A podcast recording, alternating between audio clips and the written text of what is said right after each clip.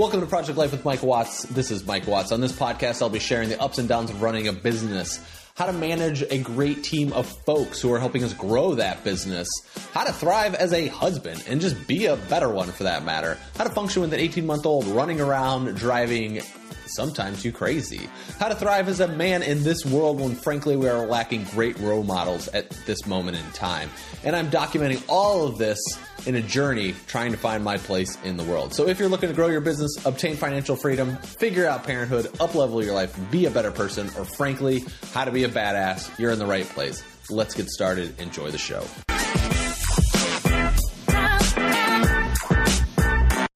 Welcome back to Project Life with Mike Watts. It is Mike Watts. Penelope and I are driving home from Portsmouth. We did a dad daughter getaway for a night down in Portsmouth, New Hampshire. So we are currently on our way home. She is sleeping in the back seat, and I want to continue recording the money podcast for you guys. Uh, so number in part one, we talked about what is your money journey, right? That's the number one thing that is really, really important when we are laying out our money mindset and our money prospects. So it becomes very important when we are just going through our money journey and what's our relationship with money. Okay, so part two, we're going to talk about how I view money now. And I think this is how I did in the past and then how I do now. And I think it's really important to, as we plan out what our money journey is, it's to change that relationship with money in itself. So, let's talk about how I used to view it in the past. I used to want to make it, and then I used to want to spend it, is a good way to put it. I still like to spend money. I literally just bought four new chairs for our house from the Crate and Barrel outlet in Kittery, and I also bought a new suitcase because we need a bigger suitcase for when we're traveling with Penelope. Instead of, where now we can take two check bags instead of two, like four. Ba- like it was, it was, it's a mess. So I'm simplifying, right? So I had to spend money to be able to do those things. But in my life previously was to make as much money as possible. And I was doing things just to make money. For instance, like when I graduated from college and I went to start working at Philip Morris, I ch- chose to work at Philip Morris versus other companies. Number one, because I had job offers early, like six months before I graduated. So that way it made those next six months easy. And then also, it was a big factor of getting paid right? I knew Philip Morris would pay for my MBA. I knew they paid overtime for salaried employees based off working so many more hours.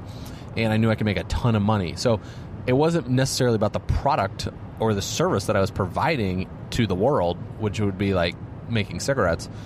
It's not exactly, you know, healthy, but it's about just being able to cons- as, much money as I possibly can so I'm able to do stuff with that money. And it, I would say the relationship wasn't great, and because of the story that I told in part one, it was more about just accumulating stuff and consumerism. I mean, honestly, if I looked at my money habits previously, it was all about consumerism. And yes, I wanted to invest in retirement. Yes, I wanted to do other things, but the reality was it was all based for consumerism. So, how has my relationship changed that I've paid off my debt? I've got out of this consumerism mentality you know, it started like a couple years ago because Kate and I were talking about the. Uh, I would say about two years ago. Once we started paying off, the debt was paid off, et cetera, and we were building our business, and we were just looking at what our monthly expenses were. Man, like man, like I ordered a lot of stuff that doesn't need to be ordered, and because it's so easy with Amazon, I just order these things. And I'm like, do I really? You know, it shows up and like it goes in a box, and I'm like, yeah, I think this is a good idea, and then I don't use it. Or it's like the next next shiny object comes out, and I need to buy that but then sometimes I, I don't use it, right? So then it's spending money on these things, which is really interesting because eBay this year is being able to sell that stuff to people that are hopefully using it, and I'm able to like put some more money in our pocket, which would be great. But now the relationship with it has been not about the consumerism aspect; it's about how to make the money work for me right? It's about what is the best possible thing that I can do with my money that continually makes it work for me. And that's what I'm talking about the way I view money now and the way I look at money now. So it's this attitude of allowing money to work for me, whether that's even if I'm buying a new piece of furniture, right? Like the suitcase I just bought is a $500 Tumi suitcase from from the outlet store, which a regular price is 850 bucks. So I saved $350, $330 on this new suitcase. Can't remember the exact price. It was somewhere in that range. But the thing is, is like this thing will last me for the rest of my life.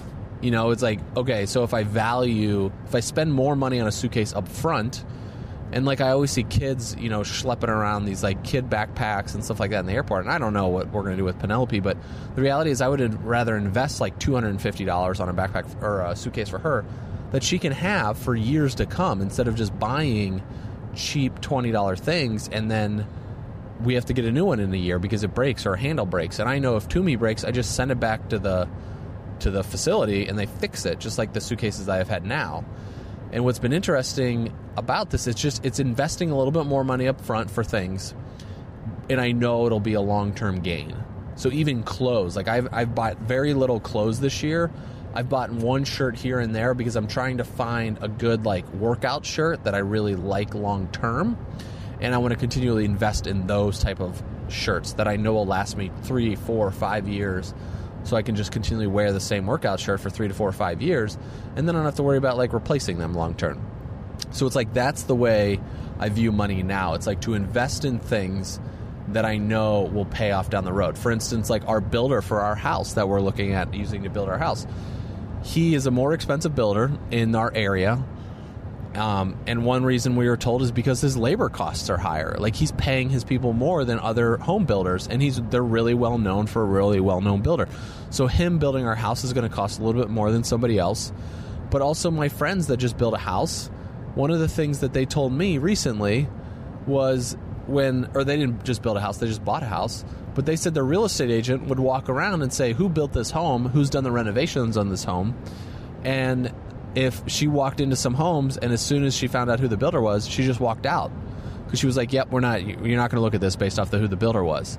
So I didn't think about these things when I chose this builder. I just knew from he, I recommended from our neighbors who are using to build him, and I like talking to them, and we had a good relationship.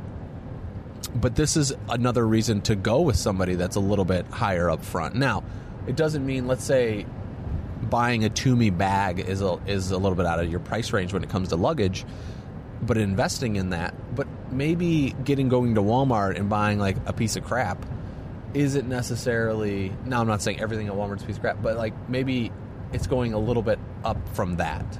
You know, may, just because the it's quality, right? And I don't want things that are going to fall apart in a in a year. Like I want to really invest in things. So that not only comes with like luggage, for instance, what I'm talking about, but also cars. And the one reason I drive Toyotas, a Toyota, because I don't, I know I'm not going to have to worry about anything. Like, I mean, we've had Kate's Prius now since 2010, 2011, and it's 2017, so it's been six years. But like, nothing's gone wrong with it. You know, like just basic maintenance. Nothing's gone wrong with my 4Runner since I owned it. But like with my F 150 that I've owned two of them now for a total of eight or nine years previously like little crap was like the seatbelt not working or the turn signal breaking like just little stuff like this there was always quality issues. So it's like yeah a toyota might be a little bit more expensive but it's going to save me headaches and hassle for the long run. And like mercedes and bmws are great and i've driven them but they're super fancy.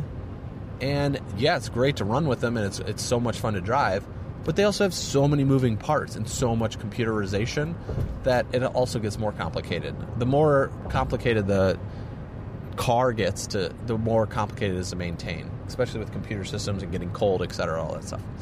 So anyway, that is what we're talking about how to view money now. So in this money journey that you're on, how do you view money? What does it look like for you at this moment in time? And let's say your your relationship with money is about consumerism like I just shared what would you like it to be? You know, what would be a better relationship that you have with it as well? So let us know. And I'll see you guys on part three, and we'll talk later. Cheers.